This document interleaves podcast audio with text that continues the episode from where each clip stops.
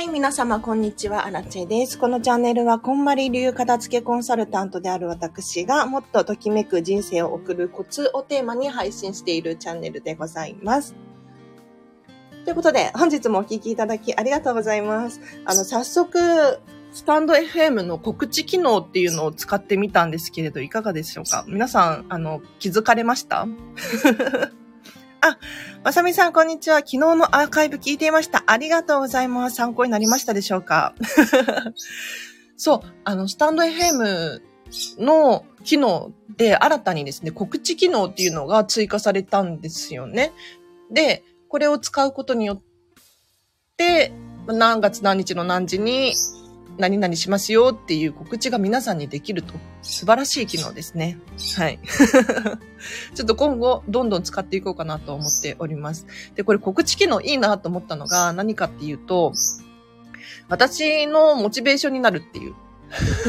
つい、なんかスタンド FM 取らなきゃ取らなきゃとか思いつつ、後回しにしちゃってたりするんですけれど、もう何時にやりますとかってね、宣言してしまえば、やらざるを得ないので、すごくいいですね。はい。とってもわかりやすい放送でした。告知もいいですね。あ、ありがとうございます。よかったよかった。昨日のアーカイブは、えっ、ー、と、お片付の順番について話をさせていただいたんですよ。このさ、話をしようか。あ、マイマイさんおはようございます。告知ありがとうございます。よかった。告知が皆さんのところに届いたようで。で、昨日の話の続きなんですけれど、岡田付には順番があるよ、なんてね、話をしました。で、これ岡田付に限らずなんですけれど、すべてのことがですね、まあ、この順番だろうなって思うのが、簡単な順番ですね。簡単な順番。だって、いきなり、その、筋トレで 難しいことできないじゃないですか。徐々に筋肉がついていって、こう重たいバーベルが上げられると。はい。ここの筋肉がない段階で無理に頑張ろうとしたら体痛めるし、なんなら挫折するし、嫌な記憶しかない、残らないですよね。で、これ岡田付けも本当に同じで、なぜか皆さん、自分には岡田付けができないんだとかって思い込んじゃってる人多いんですけれど、それはおそらく順番が間違ってるからで、できない難しい難易度の高いものから率先してやっちゃってるパターンがあるんです。これは本当に注意した方がいいなと思います。なので詳しくは昨日のアーカイブをぜひ聞いていただければなと今日は質問お悩み答えますっていうのを久しぶりにやろうかなと思っておりますので、ぜひね、コメントをしてください。なければないで私勝手に喋っちゃうんですけれど。はい。で、この質問、お悩みに関してはもう岡田付のことじゃなくても、本当に心にね、もやもやしていることであっても大丈夫です。というのも、最近、プロコーチを名乗れるようになって、皆さん、コーチングってご存知かしら？コーチング。外国ではかなり一般的になってきているんですが、まあ日本ではね、ちょっとまだまだ、あの、一部のちょっと意識高い系の人たちだったらコーチをね、受けているような気もするんですが、割と普通の一般の方も、まあ、受けつつある。そんな段階なんですね。で、何か、何かっていうと、あの、サッカーだって、なんだって、コーチがいるじゃないですか。コーチ。で、あの人たち何をしてるのかっていうと、まあ、指導もしてるのかもしれないんですが、この時は、こうした方が、最大限に自分を活かせますよっていうアドバイ、アドバイス、うん、提案をしてるんですよね。だから、もっともっと自分らしく輝ける方法、手段っていうのをコーチっていうのは知っていて どうしたら自分が輝けるのか。これを引き出すっていうのがコーチなんですよ。だから何かを教える、指導するっていうのはあまりなくって、じゃあ、今あなたができる最適、最大限にできる最適な行動って何かなっていうのを一緒に導き出すっていうのがコーチなので、もし悩みとかがあった場合に、じゃあどうするのが正解かなっていうのを探すことができるんですよ。これすごいですよね。はい。なので、ぜひね、何か私に質問があるっていう方いらっしゃいましたらコメントで教えてください。今日はま30分くらいかな。今日も30分くらいを予定してますので、えっと、10時半までかな。ぜひコメントください。なければないで私喋っちゃいますけど、いいですか？そうだな。皆さんお片付け終わりましたか？終わりましたかって。いや、お片付け終わった方がいいですよ。うん。なんとなく想像できているかもしれないんですけれど、あの、本当にお片付けによる効果って、計り知れなくって、皆さんが思っている10倍から100倍くらいの効果があると、私は感じております。私自身も、荒地自身も岡田付のことを甘く見ていて 甘く見ていて、いや、すっきりするだけでしょとか。まあ、すっきり快適に過ごせたらいいよね、みたいな、そんな風に思ってたんですけれど、3年前片付けが終わって、今、どうですかね、私。なんかめっちゃ変わったなって思うんですよ。もちろん、ベースは、基本は変わってないんですけれど、より自分らしさが磨かれていって、何を選ぶのか、もう本当に物理的なもの以外もそうなんですよ。目に見えない人間関係だったりとか、時間の使い方だったりとか、何を食べるのかだったりとか、こういうところにもすごくすごく関わっているなぁなんて思うんですね。なので、ぜひ、本当皆さんお片付け終わらせましょう。あの、お片付けって、あくまで家庭なんですよ。もう土台作りというか 本当に皆さんの、が、スタートを切るための背中を押すためのアイテムだと思っていて、本当に何かやりたいことがあるとか、もしくは今やってることがうまくいかないとか、そういうふうに思ってらっしゃる方いましたら、もしかしてもしかして足りないものは、お片付けなのかもしれない。ね、お片付けお片付けとかって言っちゃうと、もうね、耳が痛いよとか、もうやりたくないとかって思う方いらっしゃると思うんです。だって、私もそうでしたけど、片付けそんなに好きじゃないし、興味ないし、苦手だし、とかって思いましたよ。思っていました。でも、でも、実は、それってやり方が間違ってただけで、楽しいかもしれないですよ。あ、リ、リオン、リオンさんが、リオ、リオミンさんに名前が変更された？こんにちは。ようこそようこそ。ありがとうございます。おはようございます。で、お片付けのね、話をしていますけれど、嫌じゃないですか。で、なんで嫌なのかなって思った時に、いや、これだっていうふうに思うものがあるんです。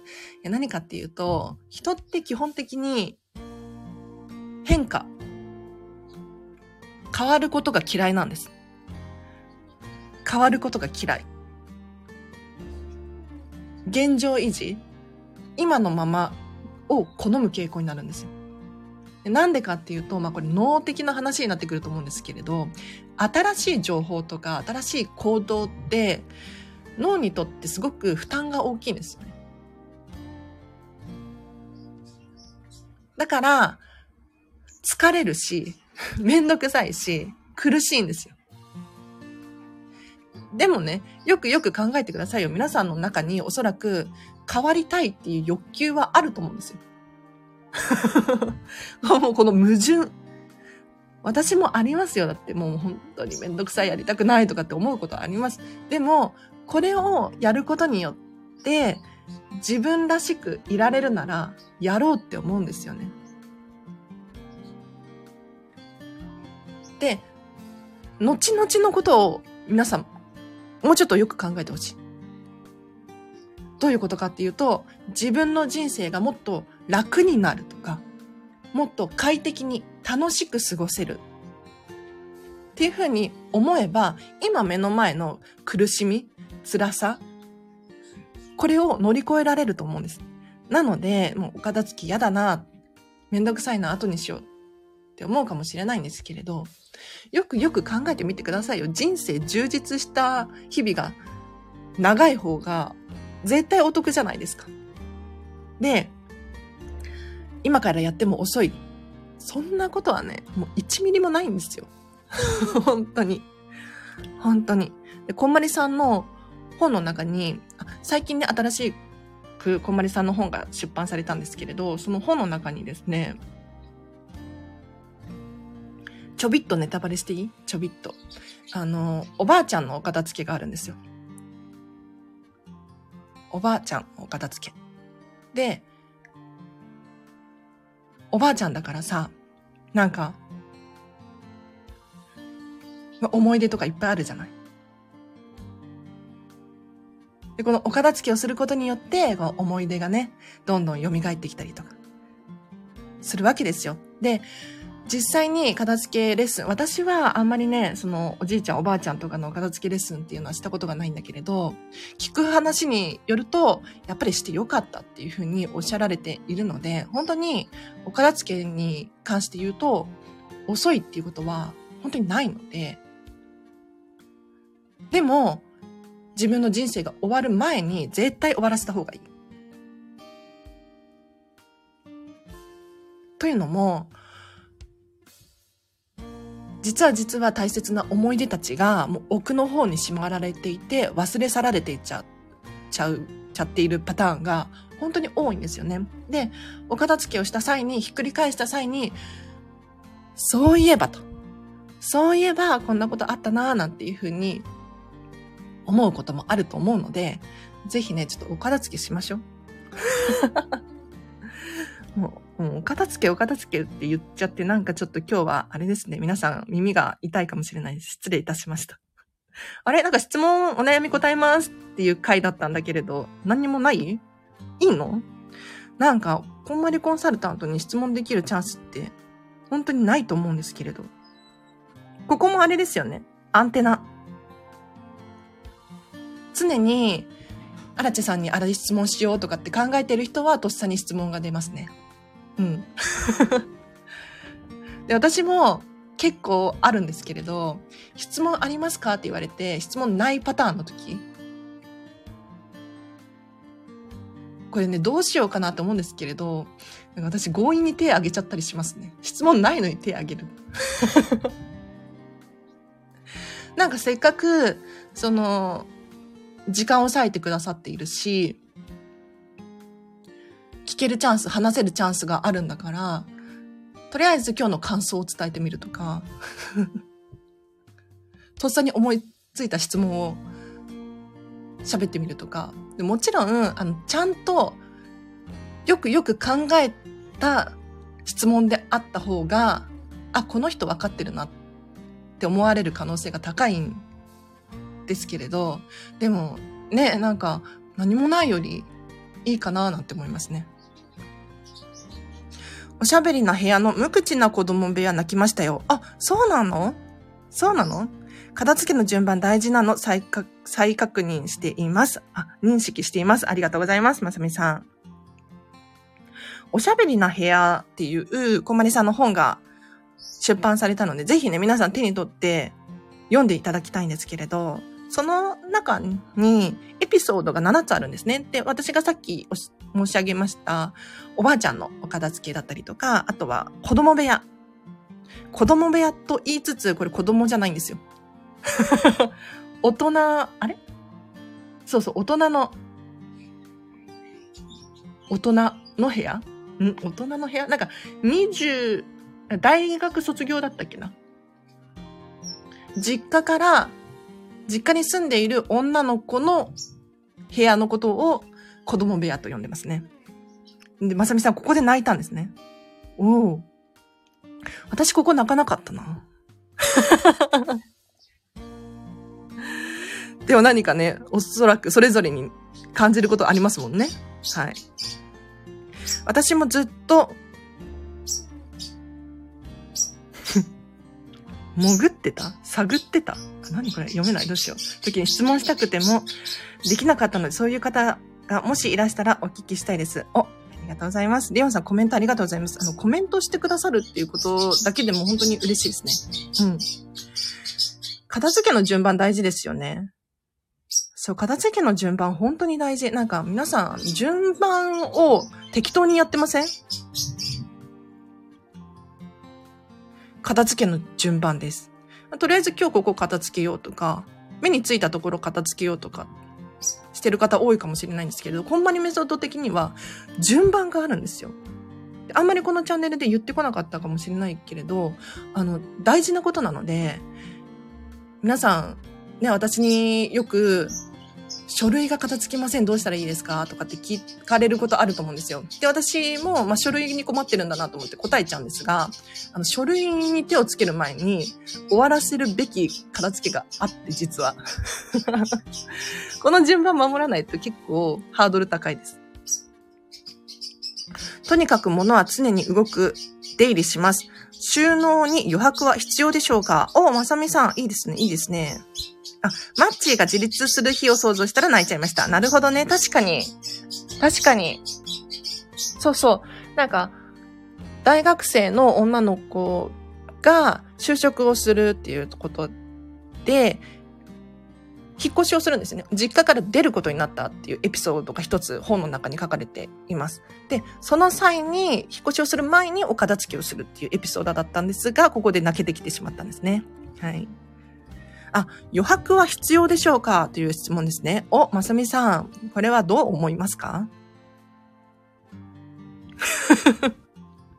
質問を質問で返す私。収納に余白必要だと思いますか？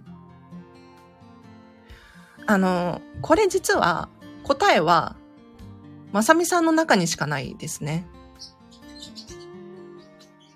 もう、例えば家族で住まわれていて、本当に物のね、出入りが激しくって、例えばスーパーに買い物を行く日、行った日は、ストックが増えてしまう。でも、それを食べちゃえばね、なくなるわけですから、かなり変動すると思います。で、これが家族が増えれば増えるほど大きくなってくれますよね、この変動の値は。なので、余白が私の家には必要ですっていう人もいると思います。一方で私、アラチはミニマリストですよ。基本的にストックはしておきたくない。必要最低限持っておきたいっていうタイプの私みたいな人もいると思います。で家族もいないし、ってなった場合に、どうですかねここはおそらくまさみさんの生活を今一度見直してみる必要があるかもしれないです。ときめきの片付け、最初はできるんだけれど途中で詰まります。これは何ですか？あ素晴らしい質問ですね、純子さん。はい。必ず書類で詰まります。4回目のトライです。おいい質問。こういう質問を待ってましたよ、私は。はい。えっ、と、そうなんですよ。ときめきの片付け。こまりメソッドはときめきなんて言ってね、ちょっと皆さんピンとこない方いらっしゃると思うんですけれど、何かっていうと、自分の好きとか、好みを基準に物を判断していくお片付けなんですね。で、でですよ。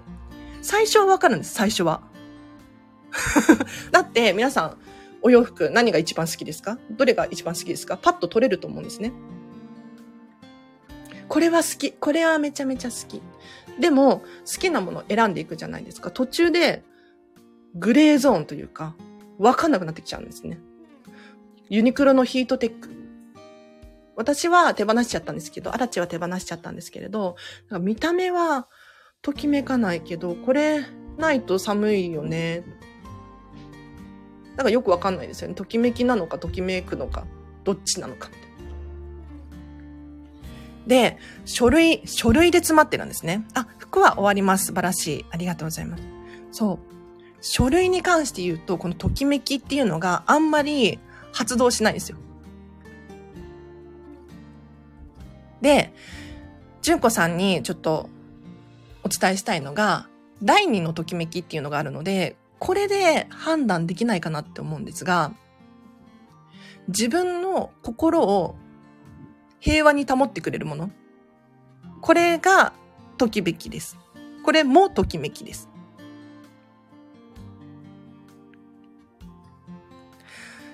お、純子さん。そう、最初わかるね。わかるね。お、本も終わります。お、素晴らしいですね。どんどんやってる。書類にときめきは発動しない。そうなの、そうなの。で、書類のときめきって何かっていうと、例えば、お家の契約書があることによって、お家に住めるじゃないですか。安心安全に暮らせるじゃないですか。これは、ときめきと判断してほしい。強引にでも、ときめきと判断してください。その書類の文章ね、全然もう読みたくもないし、見たくもないって思うかもしれないんですが、ここは目をつぶって、この書類があることによって私は安心安全、平和を手に入れてるんだっていう気持ちでお片付けをしてほしいなと思います。そうそう、第二のときめき、ものの役割です。そうです、まさみさん。素晴らしい。ときめきって、第一のときめきが、もう明らかに好きとか、明らかに可愛いみたいな。もう何者にも変え難いみたいな。これが第一のときめきなんですけど、第二のときめき。例えば、トイレットペーパーなくなったら困るじゃないですか。ね、クリップとか、ホチキスとか、なんだろう。文房具とかもそうかもしれないですね。もちろん文房具にときめくっていうね、見た目可愛いっていう人もいると思うんですけれど、基本的にその、機能の方が勝っているものたち。これはもう機能を認めてあげて、これ本当に素晴らしいと。エアコンがあることによって、もう、さ、寒い冬でも暑い夏でも乗り越えられる。ありがとう。これはときめきですよ。ぜひね、この第二のときめきっていうのも、感情に入れて考えると終わるかも先ほどのスペースの話でお片付けをしてスペースが空いたらそこに家族が大きな段ボールにいっぱいいらないものを詰めて持ってきて、空いたから置いとくねとどうしたら？リオンさんめっちゃ面白い。そうなんですよ。そうなの。あのね、これはもう人間の性質上しょうがなくって、何かっていうと、あの、空いてるところに物を入れたくなるんですよ。いやもうこれはね、仕方ない。なんか、いや、こんなこと言うと問題解決になってないかもしれないけれど、本当にそうで、空いてる棚があると何か入れたくなっちゃうんですよね。空いてる引き出し、空いてる収納、何か入れられないかな何か入るんじゃないかなって考えちゃうんですよね。で、この時に何をするべきなのかっていうと、収納を減らせないかなとか、もしくはこの空いてるスペースに飾りを置くお花を飾ってみようかなとか、絵を飾ってみようかなとか。こっちの方がいいかなって思いますね。もしくはもうね、リオンさん次第なんですけれど、本当に。なんて言ったらいいんだろう。この文章だけでは本当に読み取るのが難しくって、もうご家庭ご家庭によってね、全然違うので、何とも言えないんですけれど、とりあえず、とりあえず、放置でいいかなって思います。うん。まずは自分のお片付けを終わらせましょう。人のものは人のもの。もしかしたら、あの、リオンさんがね、お片付けしているということに反応しての、こう、副作用的な何かかもしれないので、もしかしたら家族もお片付けしてみようかなって思い始めている可能性がありますよね。だって物を移動させてるんだから。物を移動させるっていうのは、ちょっとね、結構いい兆候だと思いますので、ちょっとね、一回リオンさんのお片付けを完璧に終わらせるところまで行くっていうのがいいかなって思います。ときめきというか、心が下向きにならないっていう感じなのかな、私の場合を、こんまり片付けの人に来てもらってから2年経つけど終わらないっす。あれ？あれ？純子さん、一回習ってますか？ぜひ、あの、そしたら、もう、早く終わらせちゃった方がいいと思うので、もう一回、その人に来てもらってください。もしくは、まだ続けてますか？あの、終わりまで伴走してもらうといいと思いますよ。本当に。こんなこと言うとね、宣伝みたいになっちゃうかもしれないんですけど、本当に申し訳ないんですけれど、あの、人生変わるんで、人生がいい方向に変わるので、それに比べて、ねえ、こう、今、頑張るとか、我慢する辛いとか苦しいとかってあるかもしれないんですけれど、いや、ちょっともう一回頼んでみません？私の提案。昨日娘が集めた鉛筆を捨てるって母は、あと1年鉛筆使うから取っておいてって言ってました。消耗品は使ってくれです。なるほどね。これはね、ちょっともう、どうしようもないですけれど。でも、どうしましょうね、そららさん。なんかお子様のお片付けでよくあるのが、やっぱりお子様って変化が激しいから、結構飽きちゃったりとかしちゃうんですよね。うん。で、その時にどうするかですよ。我慢して、持っておいてとか使ってほしい。そういう気持ちもわかりますね。うん。我慢してではないか。ちょっと言葉が下手でした。すみません。消耗品は使う、使ってほしいですよね。うん、もったいないって思いますよね。じゃあ、どういうふうに娘さんにお伝えするのが最適解かなっていうのを考えてみましょう。カウンターの一角に夫が財布などなどを置くので、花瓶を置いたけどやっぱり置かれていく。そしたらもうしょうがないので、逆にそこを定位置にしちゃう？どうですかね？それは嫌。それは嫌か。なんか、あの、なんで人がそこに物を置くのかっていうと、おそらく、ま、ちょっと理由があるんですよ。楽だから、便利だからとか。ここに本当は置きたいんだけれど、とか。まあ、いろいろ理由があると思うんですね。なので、その理由をちゃんとこう、因数分解して噛み砕いて理解してあげないと、家族であっても、こう、認識のズレというか、解釈のズレ、理解ができなくなってきて、ちょっとイライラにつながるかもしれないので、そう、一回、旦那様になんでここに置くんですか？って。あの、喧嘩にはならないでね。いい意味で、ここに置く理由を教えてくださいと。あの、ニコニコして聞いてあげてほしいなと思います。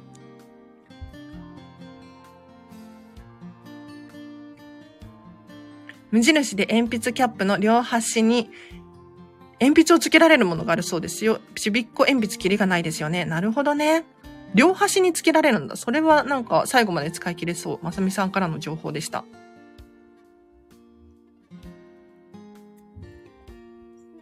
確かにそうですね。家族、最近家族が片付け始めましたね。いい傾向なんですね。そうそうそう。なんか多分、物が動くってすごいことなんですよ。なんか私、あの、スピリチュアル系はよくわからないので、あの ねあれなんですけど、波動とかって言ったりします？ね。波動とか。波動が変わってる。でこれ私的に波動って何かなって思った時に、結局、こう、分子原子で振動してるんですよ。振動してるわけですよ。で、この振動数のことを波動、周波数のことを言ってるのかななんて思うんです。で、例えばラジオとかもそうですけど、こう周波数がね、出てるじゃないですか。で、それに合わせることによって音が聞けるんですけれど、ちょっとだいぶ、あの、量子物理学の世界です。はい。量子物理学の世界です。なんかその波動を合わせるってすごい重要だなって、心地がいいなって思うんですね。だから、今、お家の中のものが動いているっていうことは、今、調整に入ってるっていうふうに私は感じるんですけれど、うん、自分が心地よい周波数にものが、こう、合わさってきてるんじゃないかななんて思いますね。ちょっとめちゃめちゃ怪しい話しました。あ、終わりまで課金できない。純子さん、素直でよろしい。はい。そしたら、なんだろうな。あの、でも、でもよく考えてほしいんですけど、片付け終わった未来めちゃめちゃ明るくないですか？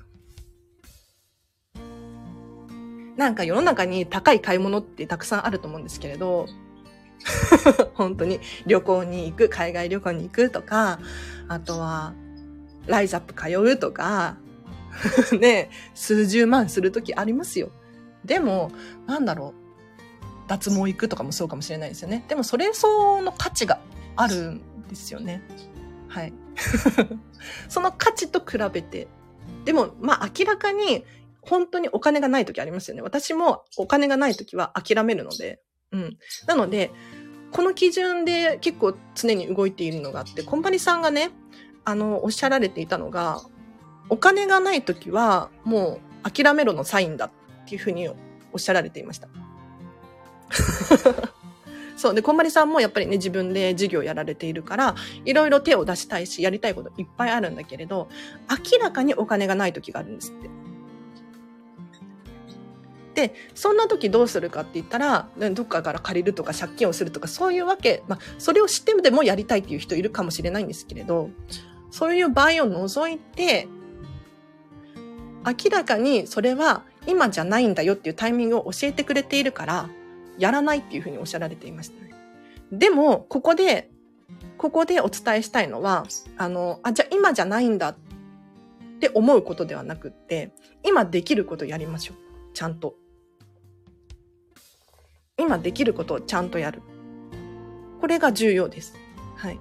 できるのにやってないっていう状態がよろしくないです。なんか説教みたいなやつで嫌だな。ごめんなさいね。失礼しました。はい。私も結構、あの、お金ないなって思ってたんですけれど、よく考えたら、あの、あったりするんですよ。ちゃんとかき集めてみたら、あって、で、これはもう貯金ゼロになっちゃうけれど、ゴーのサインかもしれない。だってね、例えば1万円払う。1万円の何かが欲しい時に、1万円ぴったりちょうど手元に本当にある。これは払える状態じゃないですか。あ、じゃあ買おうかな。でも、まあ、明らかに足りない。明らかにないときはもう諦める。でもずっとお金がない状態っていうこともないと思うんですよ。人生において。どうですかねなんか確かに若い頃とか、なんだろう、お子様がなんやかん入学式とかなんかね、あるとイベントの時とかっていうのはガクッと使うかもしれないんですけれど、なんか変動しますよね。うん。その時にチャンスだ、タイミングだ、よしと思って払うと、あの、すごいパワーが違うので、やる気スイッチも違うので、はい。やっぱり定位置か、家を建てて17年ずっとそこが定位置だったんですよね。うん。17年ずっと定位置だったの？待って、今びっくりしちゃった。ちょっと待って。あの、旦那様の、ご主人、旦那様の、そららさんのね、お財布の定位置がカウンターと。多分17年そこに置いてるってことはそこが便利なんでしょうね。で、さっき冒頭ね言ったけど、人って変化嫌いなので、じゃあ逆にそこを定位置にしちゃって、美しく、なんだろう、箱を置いてみたりとか、なんか収納ボックス置いてあげてみたりとかするといいかもしれない。財布は VIP 対応、v、VIP 対応してあげてください。あ、お金がないときは諦めろ。イライラなるほど。お、よかった。純子さんに気づきを与えることができた ?3 人進学したので今は無理だとよくわかりました。そうそうそう。それは無理ね。それは無理ね。うん。なので、あの、今はタイミングじゃないんだっていうのを教えてくれてる。で、さらに言うと、他にやるべきことがある可能性があるので、うん。そっちに集中する。で、でもお片付けを終わらせたいっていう欲求はあると思うので、何かあった時に、絶対にチャンスだっていう時が来るので、その時に諦めずに、またトライする。絶対お片付け終わった方がいいですよ。箱使ってるけどすぐ溢れてる。あら、そららさん残念。何が溢れてるんだろう何が溢れてるんだろうね。でも、それってまあ、ソララさん自身の話ではないですからね。うん。そうそうそう。自分のものやろう。素晴らしい。人は人です。なんか、あの、家族であっても、あのこの話して終わりにするんですけれど、家族であっても結局価値観違うじゃないですか。で、その価値観を一緒にするっていうのは、私はほぼほぼ無理だともちろんね、あの、めっちゃ価値観似てるんです、うちはっていう人もいらっしゃる可能性あるんですけれども、それは奇跡だと思って、ラッキーだと思っていただいて。で、この価値観が違う人が一緒に住んでいるんだから、やっぱり、えっ、ー、と、どこかしら合わせる必要があって、お互いにとって心地のいい中間を見つける必要がありますよね。で、この中間を見つける努力をする必要がある。例えば、そうだな。じゃあ、奥様。ママは、例えが見つからないな。ママはお洋服が大好き。だけれど、パパはお洋服の価値観がわからないと。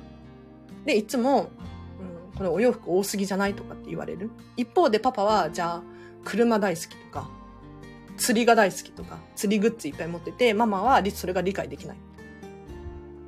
じゃあ、お互いにこう最適解を見つけるために、どうして私はこれが好きなのかっていうのをちゃんと伝えたりとか、これは必要なのよって理解してもらう努力をする必要があって、で、そこにお互い、まあ、近づけられるように。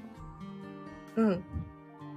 例えば明らかにさ、クローゼットがもうからはみ出てる物量のお洋服を持っているってなったら、多分何かしらちょっとね、人から見て問題だなって思われる可能性があるじゃないですか。それに対してなんかああだこうだ説明をしても、ちょっと理解がされない可能性ありますよね。そうじゃなくって自分でもちゃんと努力をして、私はこれだけ欲しいんですと。うん。なので、こう、お互いに気持ちよくいられる中間を見つけましょう。はい。一人暮らしとかだとね、楽なんですけどね。あ、家族会議でスペース気味ですね。そうそうそう、まさみさん素晴らしい。まさみさんは結構家族会議やられてますよね。家族会議重要ですよ。あの、結構話し合いを設けてない人いらっしゃるんですけれど、こんまりさんご夫婦は毎日のように喋っているらしいです。朝のお散歩とか。一緒にしてるらしいですよ。なので、ぜひね、すり合わせ大事ですね。ちょっと長引いちゃいましたが、今日は以上です。皆様参考になりましたでしょうか？あの、ぜひ質問やコメント、感想、随時募集しておりますので、レターとかいただけるととっても嬉しいです。最後にお知らせだけ、えっと、私、片付けコンサルタントなので、片付けのレッスンができます。えっと、オンラインでも今ね、できるので、ぜひね、気軽に受講してみてほしいなと思います。あと、コーチング、プロコーチなので、えっと、目に見えない時間の片付け、人間関係の整理整頓、気持ちの整え方だったりとかも、説明することができますので、気になるっていう方いらっしゃいましたら、まあ、お片付けのレッスンもそうなんですけど、無料の相談会やってますので、ぜひどなたでも、あの、ご自由にお参加ください。これは月に5名様限定なので、今月はあと3名様です。お早めにどうぞ。では、今日もお聞きいただきありがとうございました。では皆様、えっと、今日もですね、ハピネスな一日を過ごしてください。あなちでした。バイバーイ。今ね、すごいパワー送ってますよ。パワーを送るとかって、あの、口癖にしようと思って。